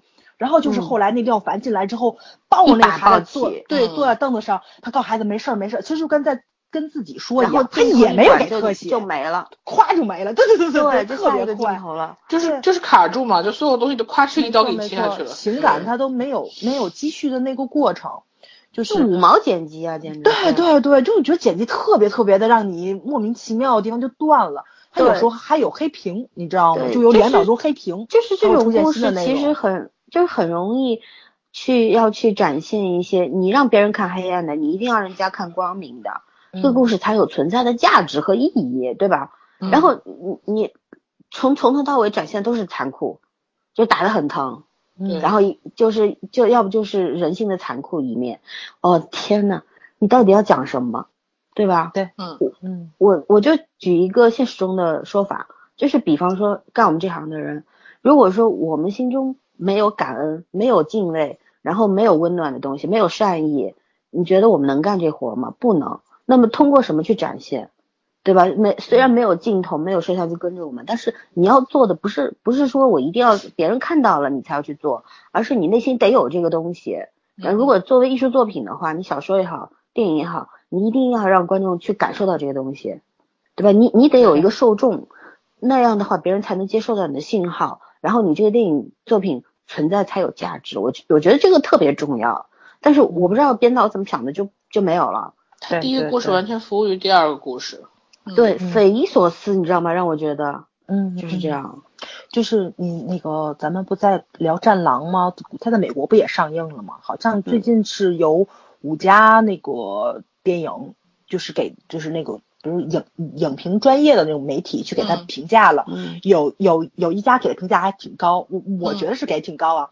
他说的是《战狼》这部影片最大的一个惊喜，其实就是情感，就是队友之间的情感，然后是这个军人对国家的情感，然后还有军人对爱对爱人，就是男人对女人的情感，就是爱人之间的情感。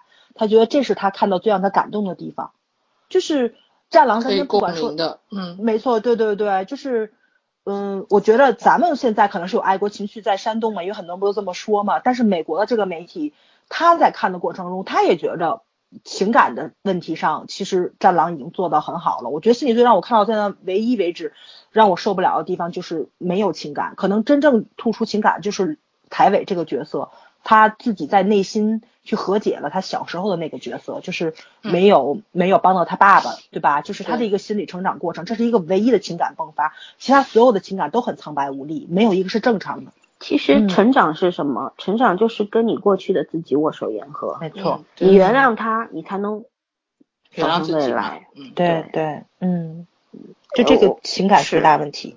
哎，对。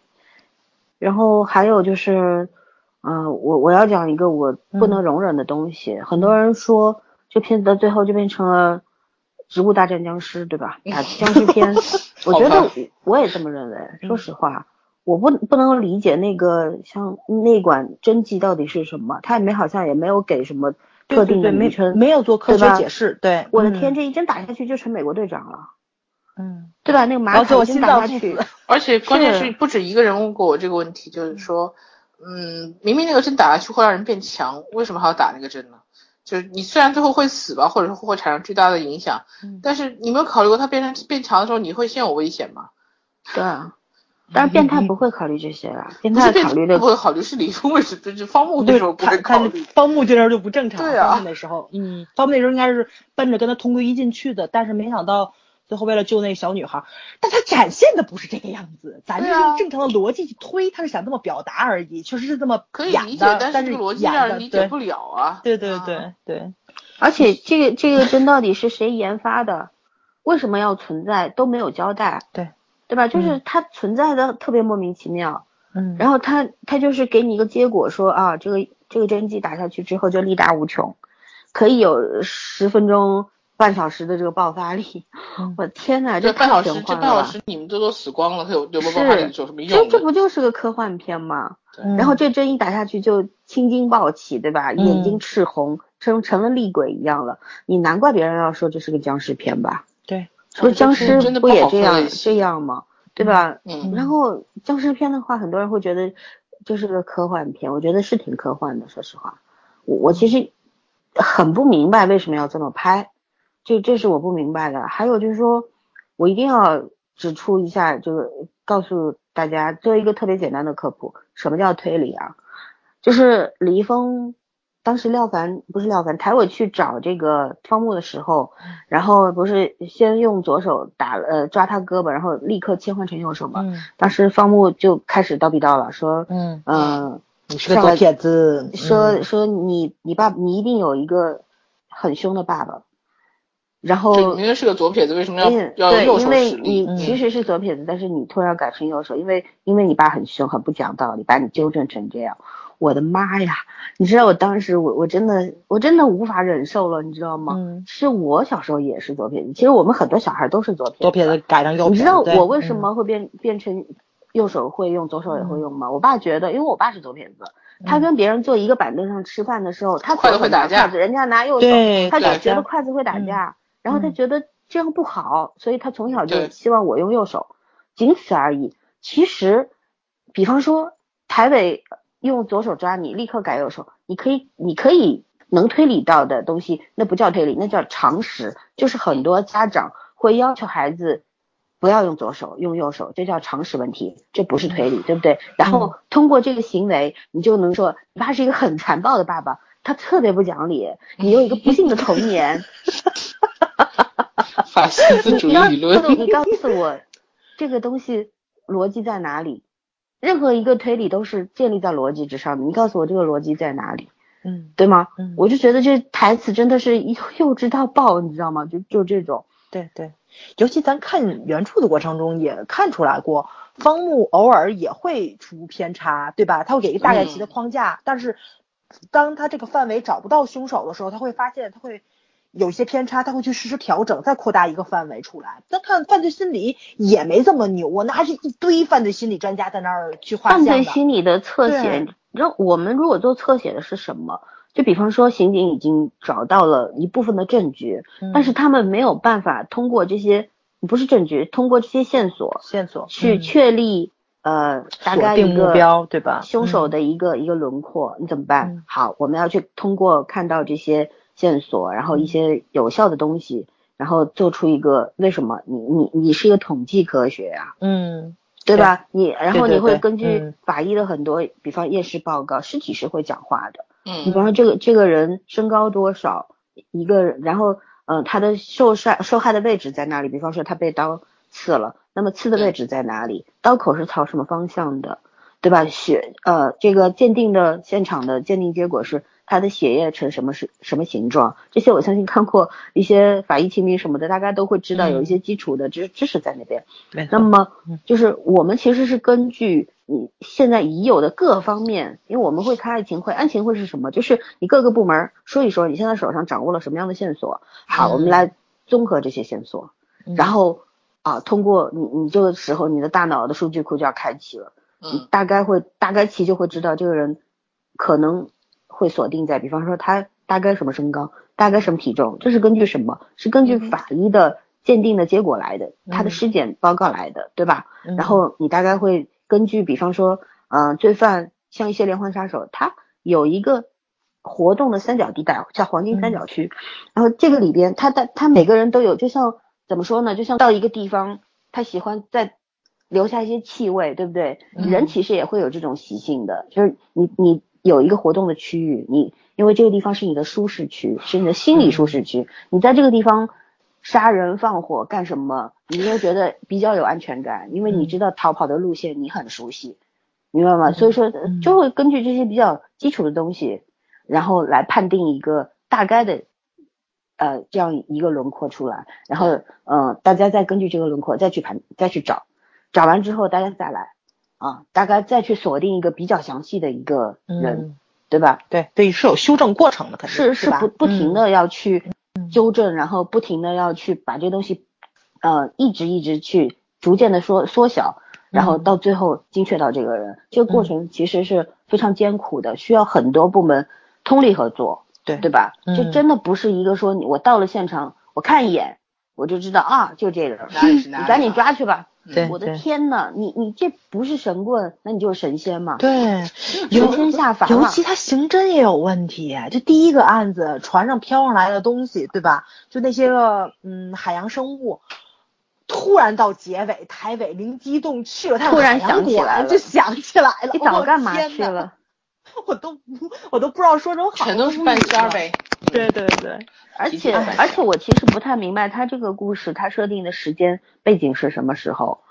呃，小说里边其实是九十年代末的时候第一个画像这个案子，对吧？嗯因为这个故事是二零零七年写成功的嗯，心理罪，所以说他写的是九十年代末的事儿，两千年千禧年左右的发生的事儿。嗯，然后呢，现在你看，但那个时候是没有无人机的嘛，它这个没有小章鱼其实就是个无人机这。两年的东西，而而且先进到了可以用你的智能手表去控制，那你说的就是现在的事儿。还能搜索人脸呢，多可怕这件事儿对啊！你这事儿什么都能干，但是为什么你一些基础的东西没有做好呢？嗯是吧？对然后，对，其实就是，这就是我说的，警察不像警察，嗯，就是警察其实最基本的一些东西，我觉得经常喜欢看刑侦剧、看犯罪类、罪案类剧的电影的人，大概都能知道，就是说没错没错呃，对警警察嗯做呃办案的这个过程大概是什么样的流程，然后他们呃抓到一些线索和细节的时候，会做一个什么样的推定，是是这样的才来展开工作的。没错，而不是说我上来我看见一个东西我就知道结论是什么，嗯，对吧？嗯这个这个是我真的我觉觉得我绝对接受不了的事情。嗯太能胡诌了。对对好久没有看到过这种片儿你了。不能说我电影篇幅短，我就不能够详细的说这些，这个是个无稽之谈。嗯你就是你想你想美剧对吧？嗯你想 CSI，它够短吧？一集四十分钟，人家怎么把它？当然，我也经常吐槽说美剧也是只有结论没有过程，但是我为什么说它没有过程？是因为它那个过程特别特别短，它也基本上，但是它会，你看 CSI 每一集它会给你展现解剖，对吧？嗯有枪械的话，呃，子弹的鉴定，嗯这个枪械的鉴定，对吧？然后包括有一专门有人去走现场。嗯对吧？专专门有人去抓捕，他其实是各司其职，一个组八个人、九个人，他们每个人都有自己的活儿，然后然后由这个那个大组长，然后来来做一个侧写，嗯这都是综合了所有的数据来的。好，嗯然后你在这个里边，你所有这些没有给我们展现呀，我没有看到任何过程，你直接给我来个结果，我怎么接受得了呢？嗯，对吧？对，嗯嗯这就说到咱要谈的第四个问题了，国产剧的通病，对吧？啊，嗯哎呀，不知道，关键这个片子上映之前的口碑分打那么高，你知道吗？做事儿都是形式化，我觉得这个其实已经不是国产国产片的通病，是国内很多事件现现象的一些一个通病。通病，嗯所有的事儿都是做表面漂亮。我跟你讲，这个电影我觉得做的最最好的东西是海报，是真的。啊，那天你们记不记得你们说那个中间那那个、个那个到底是那个什么东西红的那个标到底是什么？嗯。我说的啊。是 guilty of mind 的那个 y，然后嗯。Guilty 后面的那个 why why 的那个那个他做了一个形象的那个改变，然后嗯你们说哎看上去像像一个什么党徽章。党卫军的一个 徽章啊什么的，是吧？嗯？我我觉得真的海报做的最好，别的东西啊，我真的觉得我我其实接受不太不能不太能接受的，嗯，这是应该是我看看过电影里面打的分最低的一部电影了。对对对，嗯。嗯，我我我不用出于职业的角角度去考虑，我就出于一个普通观众的角度去考虑的话，我也觉得我不会给他及格分的，就是这样。嗯。嗯，不值得不过我觉得今年看到现在，就是所有的国产剧都有一个问题，不管是我给打高分，看的过程中很爽还是怎么样的，我觉得都有一个问题，就是结尾疲软，没有一个是真真正正深化主题，然后点了题眼，还让你觉着看之后意犹未尽的，没有。对，哦，有就是有有一部哪部《龙之战》，啊，龙之战记不记得结尾？我特意给你打去去去讲结尾，对他真的结尾拍的特别好，就是最后就是镇南关大捷之后，然后那个谁就是所有的兵都已经走了，然后那个谁就是那个呃冯子材就卸甲，然后坐在嗯山上，啪点了烟，点了烟之后给了一个特别大的近景，到那个烟。点燃了之后，就突然间就画面就进去了，是一个大清地图，然后燃烧，燃烧成中国的攻击地图，咱们的国土，因为它就是暗示后面八国联军来了之后，中华民族最后真的变成中华人民共和国的时候，我们的国土已经没了一部分了。他就想讲这个过程，但是他非常隐晦的加了进去。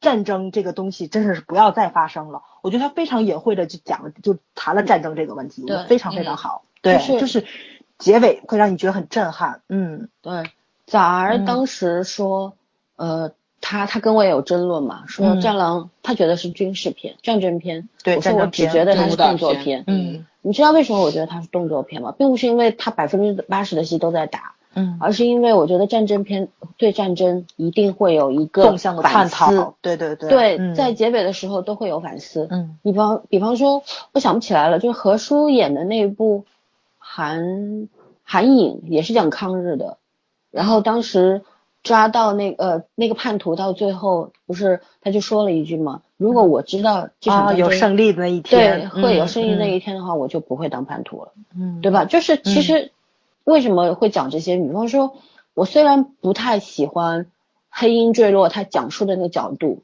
嗯呃，非要就讲成自己是救世主的那那个那个角度，嗯嗯嗯，但是我觉得我认可它里边的一个东西，就是战争片它一定会有反思的东西，没错，它会让对它它会展现的不仅仅是呃战争的那残酷性，嗯，对，它一定嗯会让你去怕这个东西，怕战争，害怕。嗯其实《战狼》里边也在展现这个战争的残酷性，对吧？生灵涂炭。嗯但是我觉得它更多的部分是在在讲这个我们的大国意识，然后爱国有多么重要，然后国家是我们坚强的后盾。强大，嗯，，对对对，但是他忽略了一点，我觉得可能吴京呃被很多人骂，就是因为这个。如果你在这个后面去展现一下，你呃这场这场战斗结束了，然后嗯最后花个几分钟时间，对吧？而不是在 这个雪原上面说接到了任务，我要怎么怎么的，嗯而是去你或者你也是到了雪原上，然后你坐在那边，然后去想去回忆那个战争里边那些倒下的非洲朋友们，那些、嗯。那些难民，然后去想想你的干儿子，想想那些人，然后这个时候我觉得就是对战争的一种呼应，这个会更好一点，但是他把这个忽略掉了，所以我一直觉得他他不是战争片，因为他没做到，嗯。嗯，而且战争片里边不会有个人英雄，一定会是对没错对集体性的行为，嗯，但是我还是觉得它是战争片，哎你觉得是武打对片，对对对对对对。没事儿，但是但是就是这个东西但是我承认，他那部片子嗯没有去纵向的探讨过战争给人民带来的内容，只是没有很深的去。他展现了，但是他没有给你一个结论对。他没错嗯没错没错，他没有去认真的去探讨这个，他给镜头也不多，这个得承认，确实是对，没有反思战争。所以我还推荐大家去看一下《龙之战》，排片再少也要去看，还没有下映没有了，都好吧？没了，有有有，还有嗯非常非常天津有，郑州少，已经没有了，就得就得请假去看。天津市还有，我估计上海也有，但是郑州已经没了。嗯，我估计就明天吧，估计周一就没有了。二十二我看了，二十二的排片量，我他妈真得请假去看。嗯嗯，就两个影院放，对，嗯好，就说到这个我们嗯现在国产片的这个问题了，通病，对，类型片类型不分明，对吗？嗯这个这个问题非常因为大。不敢拍，其实我觉得还是不敢拍类型片。一个就是可能捉不到那个尺寸，其实你不知道其实容许你拍到什么程度，这是一个客观原因。其实真的不是，就是老三，嗯你记不记得你说过，就是就是编剧们不会拍。我我刚开始对吧？我一直嗯觉得不是，就不制度不让。但我真的看完《龙之战》之后，我就特别认同你的话，真是。哇塞，《龙之战》他所有不能说的话，不用台词去说，他都用这种隐晦的镜头去表达了。他所有东西都是非常非常聪明，太聪明了。这个编剧简直是，我都快崇拜死他了，你知道？所有中国人的通病，就所有那那什么的问题，就包括那种就是战争带来的一些创伤或者什么，他所有东西他都用镜头，就是很很很没有用的东西去展现了，真的是。嗯我就觉得，哎呀，就人真的可以聪明到这个份儿上，只要你够聪明，就能做到，绝对能做到。看你是能能能不能有这个对，所以头脑了。嗯，能够能够拍到什么程度，它的界限在哪里？可能现在大家都比较模糊，是一个嗯客观原因，主观原因还是能力问题，嗯对吧？也是也，嗯我觉得一个是能力问题，另外一个还是有有时候还是不够上心，可能。对我觉得这是天赋。我觉得那个导演实在是太艺术了。这个还有就是你你要追求的东西到底是什么？对，嗯如果你只是为了想要做一个 IP 挣钱的话，那你本身你的诉求有问题，那你拍出来的东西就不会真诚了。其实心理最让我就感觉到他没有，他不让我没有让我觉觉得真诚的有真诚的那种传递，没有。我觉得就像一个小孩子在涂鸦那种感觉，嗯然后涂的乱七八糟的。就我也不说他糟蹋了一个好的小说吧，其实小说问题也是有很多的，刚刚我们前面也讲过了。嗯但至少我是认为小说的专业和内核都是强大的，它嗯文字的修饰能力比较差，没有什么技巧。嗯对，包括到最后第五个故事《城市之光》的时候写崩了，嗯最后让方木那个炸死什么的，就是写崩了，弄不下去了，毁灭，很简单。就其实是不是没有没有别的办法去解决？有，但是作者想不到那个时候。而且我相信十年后的雷米应该知道，但是十年前的雷米他不知道，对，就是这样。但是你这个二零零七年写的心心理罪啊，十年过去了，这十年里边儿，虽然说他也就是这这几年开始火的吧，前些年还是挺默默无闻的事，就有人看，但是这这个面积没有那么大，对吧？嗯受众群没有那么大。但是我是觉得说，一个剧本的改编，你不是纯创作，改编其实要比纯创作远远要难很多。对，然后你要做很大量的工作。嗯之前我问过圈圈，我说雷米有没有参与到这个编剧的顾问工作当中去？虽然说是有的，这方面我没有了解过，我估计是有的。但是嗯我是觉得说参与度估估计也不高吧，我觉得对参与度肯定不高，没有对对层层跟。嗯，对，不是他不愿意跟，我估计也没啥。没啥要求他跟啊的，因你知道为编剧的十十年前对嗯，以前发表我们也说过嘛，以前谈过的，说你小说你要卖掉版权的话，之后你就几乎没有参与权了。对，他跟现在孩子是人家的。对什么东西都是别人，谁买的版权谁老大，就是这样。哎，其实我觉得这也是就想只能逼自己想开，因为让你参与你又说了不算，那种感觉更痛苦。还有一个问题就是参与也没用，嗯你在专业上面，你你要给再多的意见，第一你不是出钱的人，第二你你是不懂影视创作的，你你能给的只是专业上的东西，对不对？嗯，写小说和拍电影不一样，写小说和写剧本是两件事情。这个你就得说导演的问题了，就是你导演得清楚自己是干什么的。就像说这个，还得说《黑鹰坠落》，就是《黑鹰坠落》不有一个幕后纪录片儿嘛？就真的是他他的那个配乐不也不也特别牛嘛？就是导演去跟那个就是配乐的那个导演两个人坐在后面听的时候，嗯然后配乐导演那你觉得这这段怎么样？用在哪儿？用在哪儿？导演说不错，但是我觉得太好了，你会削弱我的画面感。他说我会拍什么什么什么样画面，你会削弱我画面感，改。然后这么牛的配乐大师改改差点儿，我要搁正正常国内人听啊，我做的好还不行吗？就他会有一个全盘的考虑，不能说你特别好，你抢了什么，我要展现的是什么，我要真真正正要映到影片上去。你单一一个部门特别牛的话，其实对影片是会有影响的。就像我说的是，我去看悬疑片儿，边上做一个懂音乐的。影片还没过半儿，猜出来谁是凶手了，你这不就是喧宾夺主吗？这不就是，对不对？你其实是有问题的，正常就是有问题，这就是导演的功力问题，他不应该能让你猜出来，他会从配乐也有悬疑感，你真正懂的话，导演会告诉配乐，你去给我改成什么样。你导演不懂的话，这部片子就容易毁，你没有办法。他这部片子特别大的问题就我就觉得所有东西都是靠配乐去渲染的，他镜头没有，画面没有，故事情节没有。问题太大了，简直是就是喧宾夺主，所以不是每个人都能成大事。没，错没错，确实是。如果这个片子是想想十几年进步的话，也实在是进步进的太有限了。嗯，就是在类型，它也算是，因为我们没有这这方面的类型片嘛。因为之前不管是记忆大师也好，什么也好，嗯，催眠大师也好，我觉得其实跟犯罪心理是不搭架的。这算是第一部真正意义上去讲犯罪心理的那个电影嘛？其实我还今夏还有很多人讨论在讨论这个《唐人街探案》到底算不算是惊悚片。嗯，我觉得不算。就很多人坚持说它是，但是很多人说它那不是喜剧，就是说喜剧 破案这片，反是正喜剧片就是啊。它那个类型就是很不分明，像你说的，嗯，有有它很大的问题在里面。啊，这不就那 Papi 酱那个吐槽那个嘛？嗯你给我加段感情戏，你给我加段宫斗戏，你给我加段那个搞搞搞笑戏，对吧？一会儿功夫就乱套了，就加点科说幻什么都的。真的是。投资方的要求你没有办法，编剧就想也挺无奈的，没有没有实权，对，唉，编剧也快成了傻白甜了。嗯，哼，那可惜在这么好的一个 IP 变成这样子，我还是建议大家没有看过这个小说的去看一下小说。对其实小说对我我我讲一下，就是小说里面方木的成长是怎么样的。因为一开始的时候，方木就是一个神神叨叨的天才，他确实挺神道的。但是因为他小说里面写的很清楚，他嗯阅读过大量的资料，他脑子里面是有个资料库的。比方说，他看到学校里面当时有一个就是，呃，以孙老师的那个杀人案嘛，对吧？连环杀人案、都是以数字来做那个什么的时候，他他每一个他都能找到。比方说，对应的那个对变态以前的案例啊等等啊，嗯其实电影里边这方面是没有展现的，对吧？电小说里边是还是很详细的。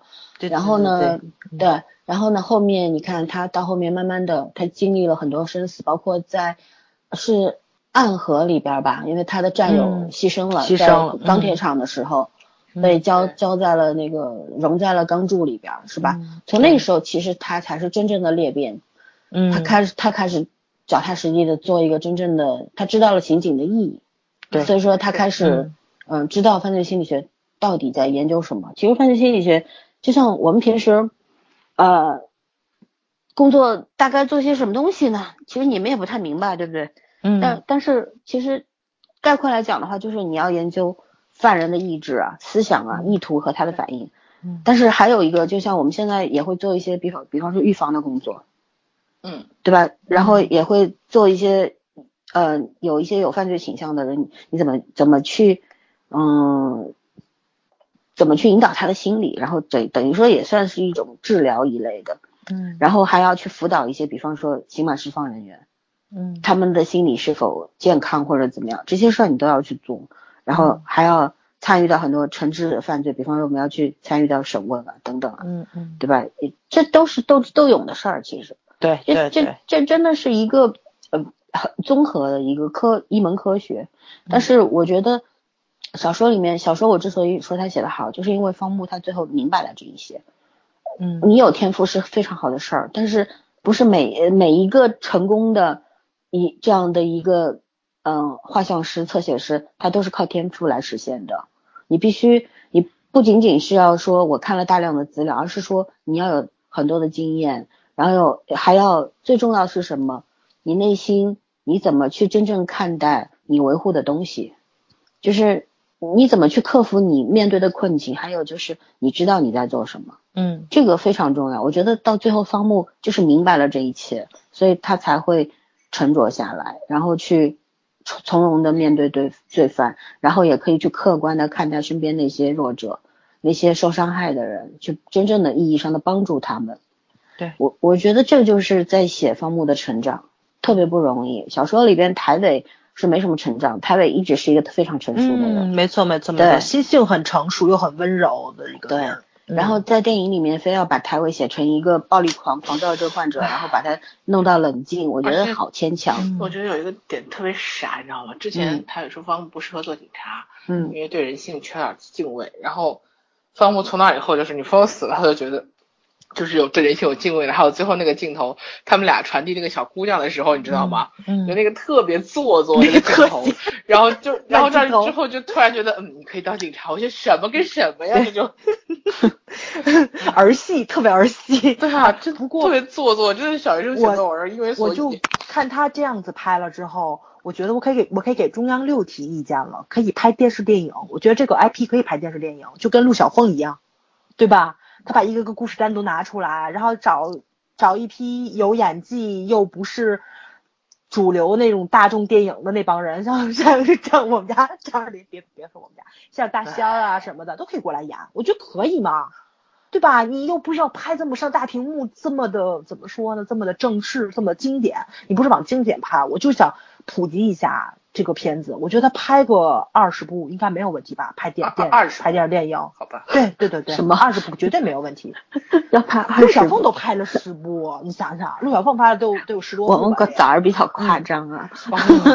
二十部，哦可不被陆小凤四本书他拍了都有十多部，他这 这五大厚本书还拍不来二十部，绝对没问题。哎呀，你我嗯你觉得以雷米那个心理罪这二十部啊，真就像当年陆小凤那种拍有几有几部能播出来的。真的是，不过不过我觉得真的是可以可以小制作的去拍，因为他这个这么大制作拍这水平，不就是电视电影的水平，我平？只想，我看这片子，我只想为中国类型片呼喊一句：真的该真的该分级了，好吗？嗯嗯嗯，真的该学学了。说说实话拍，出来的东西都不伦不类的，拍完的人估计也不满意，看的人更不满意。还有我觉得还是，呃，自己向内的那种那种挖掘要更深刻一点。还有就是编导得去好好学学基本功。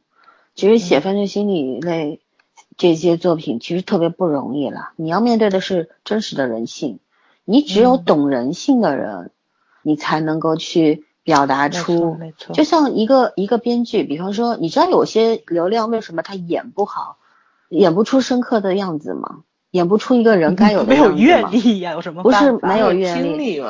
对，有些人没有爱过，他也能够演出深爱人的样子。我觉得不是，，嗯，而是他们压根儿没有去重视这件事情，对，一切都是觉得是可以演出来的，而恰恰忘了，其实你在演戏的时候，你在表达呃表达一个角色的时候，其实是在展现你的另一个部分，另一个你。你的我觉得只有对，只有你懂了这个嗯角色，你才能够做他。让他成为你自己，而不是说我要演这个人，这是两就我要件是事。如果我是这个人的时候是什么样子的？嗯，对，其实演员最有趣的地方啊，我不真的不知道。呃，夸张点说，我们以前讲当老师是为了祖祖国的花朵，为了好好当园丁。后来我们当老师都是为了假期多。然后就像演员原来开始演戏，很多人讲是为了体验就是其他不同的人人生生，你做不到的事情，不一样的人生，不一样的角色和经历。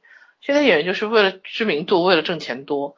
你如果这个目的已经倒了，就是方向已经歪了的话，你其实是走不到那条正路上去的。嗯，对，呃，我昨天看李峰的采访，然后他说，他说那观点我是同意的。他说演员其实就是一个职业，他说明星是职业之后带来的那些副作用。他说包括，他说甚至是公交司机都有那种，司机是个职业，但是有有明星司机嘛，他说那就是一个你做好这件事情之后带来的一个另外的作用，一个效应。所以你的本职工作是什么，你一定要想清楚。唉，反正怎么说呢，就是咱们中国啊，缺我我觉得什么都缺。很多人说，嗯、我们有很强大的资本，对吧？然后有很多很好的演员，对吧？也有很牛逼的导演、编剧，我们都有。为什么就但是不出来呢？我没有想我觉得。资源没有整合好，对对对对对，没错，还有一个就是，如果所有的目的都是为了快快速的挣钱，那我觉得什么都干不好，这是第二个。嗯还有一个呢，我觉得确实没有沉下心来认真的去做一件事情。其实为什么有的人写一个剧本能写五年六年，嗯对吧？为什么有的人可以十年磨一剑？但是比较可笑的就是最近我刚看到微博上说，我们马上要没有在没有买购买版权的情况下拍韩版的《一九请回答一九八八》了。嗯哼，然后岂止是一九八八，好多呢。对，然后买了一堆三个月，说是三个月拍下来，没买哦，没买版没买权哦没，买，对，就是、哦就纯粹是拿来用，对，嗯然后名字改一改，不叫请回答系列，然后就是说用三个月拍完四十集。我我看到这个他们的，我不知道这个网上泄露的这东西是真实的还是虚假的，但是我觉得大差不差吧。嗯，就是嗯我觉得三个月你能拍出什么东西来？四十集，很神奇啊。对，就是如果你一切都是奔奔着挣钱去的话，挣快钱，然后挣完了打完就跑，那我觉得真的只会越来越差，不会越来越好吧。而且我觉得其实《战狼二》它好在哪里？它它有很多很多的问题，但是它有很多很多的优势，尤其是我们一直说它出现的时机太妙了。其中有一个很重要的时机是什么？就是大家对小鲜肉、对流量的那个厌烦已经达到已经开始逆反了。嗯所以说《战狼二》呃过来就是本身可能还可以延续个半年一年的，但是它来这么一下子的话，就缩短了这个时间。对对，就其实大家心目当中每人的爱好就是这样，就像女人，对吧？我今天喜欢穿裙子，明天喜欢穿裤子，呃，后天我喜欢穿旗袍，然后然后又对每一个东西的爱好都是三分钟热度。每个观众其实也是一样的，我看惯了这一类东西，我会烦，我会腻，我想换点新鲜的。只要你来的恰到好处，我就会喜欢。对，就心里最完全是可以乘着这个东风的，我觉得。我对他，其实一开始这这要拍心理罪这个电影的时候，我心里还是很开心的。我觉得啊，终于有人敢走出这这一步了。我希望他能够拍好，因为我们中国，我们有钱啊。我们也有好编剧导演，我们也有好演员，恰恰就这在所有有这一切的情况下，我们没文化，然后没有好的政策，然后没有好的实力和能力。我没有，还是不要轻易吐槽，一吐槽死一片。我说的是事实，对吧？嗯嗯。但是这这就真的是很可悲的事情。所以说我我突然能够理解某一些专业的影评人为什么。看到国产片会那么厌烦，其实我觉得就是看到失望了，已经就是真的非常非常失望了，已经觉得我再也没有耐心去甄别你这个好还是坏了。我我我大概在这个角度我可以理解他们，嗯，好吧？嗯嗯。然后然后我们推荐一些相关的一些电影电视剧吧，反正我觉得没看过《心理罪》的也不用去看了，反正这票房。怎么怎么的也不会脱出《战狼》的困境了啊！已经被他们这个整个暑期档都被《战狼》给弄死了。对对对，甭管它好不好吧，我就觉得这算天时地利人和吧。嗯嗯，具体好不好，好在哪儿，坏在哪儿，要要需要大家冷静下来之后再来分析。我只是不愿意看到说现在夸他好的人，将来把他。骂的不如一坨屎，踩到泥里。对对，那就太可怕了。嗯嗯，我我们来推荐吧，推荐一些呃前面提到过的呃 CSI 呀、犯罪心理啊这些美国美剧啊，大家都可以看看，都连载了好多期了，好多季了，都十十年十几年的连载下来。对对，是还不错的。然后呃，我推荐一个电影吧，大家都知道的《沉默的羔羊》。嗯，对吧？嗯，汉尼拔的故事啊，还有少年汉尼拔。其实也还不错，我看过《汉尼拔》系列我都看过了，还有《七宗罪》非常有名的。啊，对对对，其实我刚开始就以为《心理罪》他会拍成《七宗罪》这样子，因为我觉得案子真的哦，你太高看他们。对，我真高看他了。这要是横向比较《七宗罪》的话，我觉得《心理罪》真是死到连灰都没有了，这还真的有很多很大很大的差距。慢慢来吧。然后还有就是有一部我很喜欢的希区柯克的电影。叫爱德华大夫，可以看一看。嗯，对对对，还有，呃，发条城看过吗？你们？呃，知道，但我没看。我觉得那个片儿，以我现在的心性来说，我可能会那个什么一点。我好还我好还有他的书我也没看。对，他实在非常非常对，一九一九对对对，比我们老很多，嗯，比我大十年的一部电影。对对，那部片很经典，那部片真的很经典。对，还有美剧《寻说尸骨寻踪》。嗯，也有相关的很多的内容，嗯，我觉得都都可以看一下，嗯，对吧？嗯，你们有什么推荐的？我沉默的证人我忘了，沉默的证人是咱那个那部国产那部，对，嗯嗯，我推荐一部那个谁，那个霍普金斯演的《破绽》，嗯嗯，两千零七年的，也是很经典的那种，就类似于那个沉默羔羊式的那种片子，对，嗯。嗯，其他没什么比较经典，都被你说了。对，因为我刚开始就想推《七宗罪》的，因为我觉得真的会拍成《七宗罪》，但是没想到被我拍成这样子了。对，他连《一宗罪》都没拍好，还《七宗罪》呢？哎呀呀呀，这实在是让我太伤心了啊！这实在是，嗯。啊，还有就前面说了嘛，《神的测验》，我觉得这呃是韩国 OCN 电视台比较早期非常好看的一个刑侦片儿，它那个是特殊疾。特殊疾病的刑侦片儿跟法医比较靠边儿，嗯，就是法医跟刑侦加在一起，但是那个特别好在就是不论是受害人还是这个加害者，都跟特殊疾病挂钩，我觉得挺有意思的。不只是心理的，就是他心理疾病也属于那种特殊疾病的一种，所以说呢是那个身体疾病、心理疾病都有，然后结合到一起就挺好看的。那个也也是 bug 一堆，就刚开始看的时候也是 bug 一堆，你会觉得有很多不适感。但是你能看到第一季到第四季它慢慢的成长，不只是人物的成长，然后编剧在成长，他会化解了很多就是说那个就是讲述故事上的一些个问题漏洞，而且我觉得可能编剧也慢慢的去怎么说去学习这些专业的东西了，他越来越能唬人了，你知道吗？就刚开始你才你就觉得哎这说不对，但看着看着你会被他唬进去。这还这这个这个还还挺牛的，对对对，就有成长在，能慢慢的看到他一成长的脉络，挺有意思，对，嗯啊，觉得人家韩国真的是进步太快了，就是这么回事儿，嗯。嗯，突然想起朋友说的那句话，韩国还是个有希望的国家，嗯，对，至少人家敢于突破，敢于进步吧。嗯，但是你要明白一件事情，影视业不能影响政治，你不能够通过他们他们的影视业的发展，就要说这个国家他们一定会影响政治的。对对 对，他们什么都能跟政治扯上关系。人家的娱乐行娱乐事是国民事业，这个就独树一帜啊，嗯，就独此一家的事儿，这是。嗯嗯嗯。但是不能不能因为咱们的广电总局就觉得国家没有希望，我觉得这也很不公平。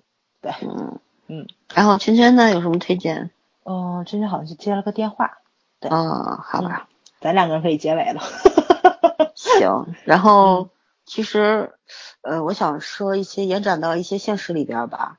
嗯，我我是觉得说，嗯，我我昨天正好跟朋友一块吃饭，嗯，然后我们也聊到了一些相关的东西，然后呢，我我说我说，犯做做心理就是做心理这个行业的啊。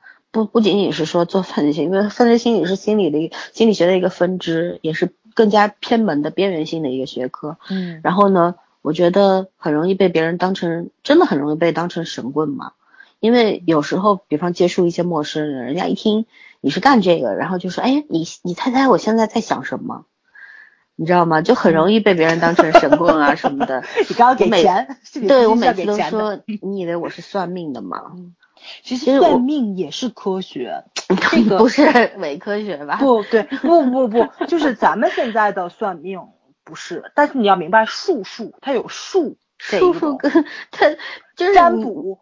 对，你要老在国外占卜是有是有大学是有这个学科的，我知道，你会读研读博，对，你跟我们国内这些街头的算命，你说街头算命 是一门科学，你在唬我呀？那叫迷信，不叫科学，对对对对对，但是但是类似于像学龙诀那种，他学到非常专业，然后看了很多书，然后五行八卦，那叫堪舆之术，那不一样，紫微斗数等等，那都是。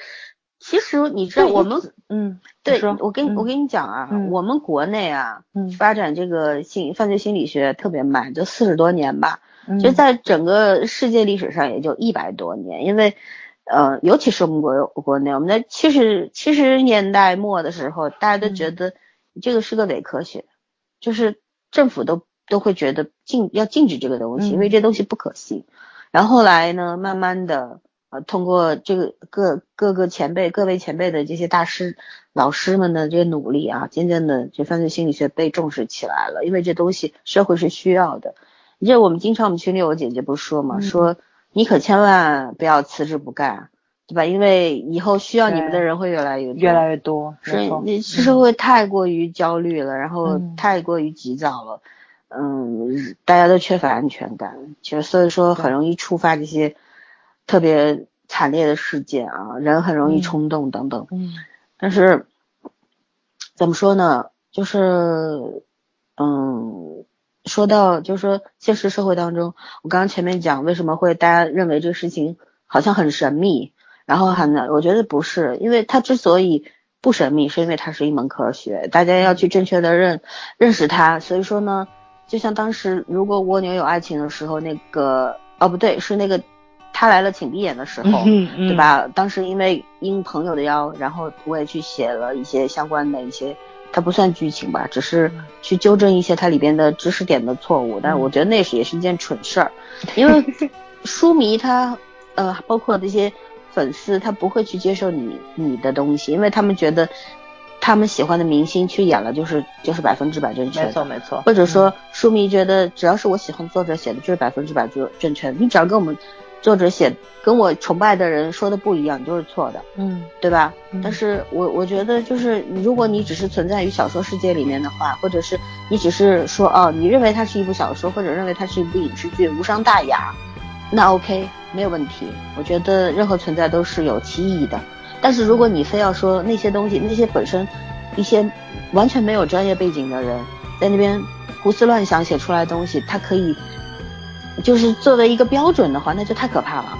嗯。就是我觉得对任何的东西，你真的要有敬畏之心，没错，对吧？你要懂，你才能你才能才能有一个客观的看待。但如果你不懂的话，你只能是胡编乱造，然后你把这些胡编乱造信以为真的，我觉得太可笑，就是这样，嗯，对吧？对，嗯，这是到最后就是给大家提的一个醒，就无论喜欢什么，不要把这个东西架到神坛上去。然后，还是我经常这两天经常会在各个地方说过的一句话，我说尼尼采说过一句话，对于人类而言，信仰远远要比谎言可怕。大家去深刻体会一下这句话的意思是什么。嗯真的不要把任何东西当成你的信仰，你必须有信仰，但是你不能把什么都当成你的信没仰。错，嗯，好吧，还有什么要说的吗？没有了，咱们俩结束吧。对我们嗯我们就不推荐心理罪了。嗯我们今天要要说，其实只只是要去讲一些我们的感受，然后去纠正一些错误的东西，仅此而已。我相信这部这一期节目放出去以后，我们也还是会继续被骂的，嗯因为我们得罪了粉丝，然后得罪了一些喜欢这个电影的人。但是没关系，我觉得，呃，去做自己认为正确的事情就可以，然后尽力的保持客观，对吧？对，嗯，希望每个人都这样吧。OK，就这样，嗯嗯，再见，拜拜。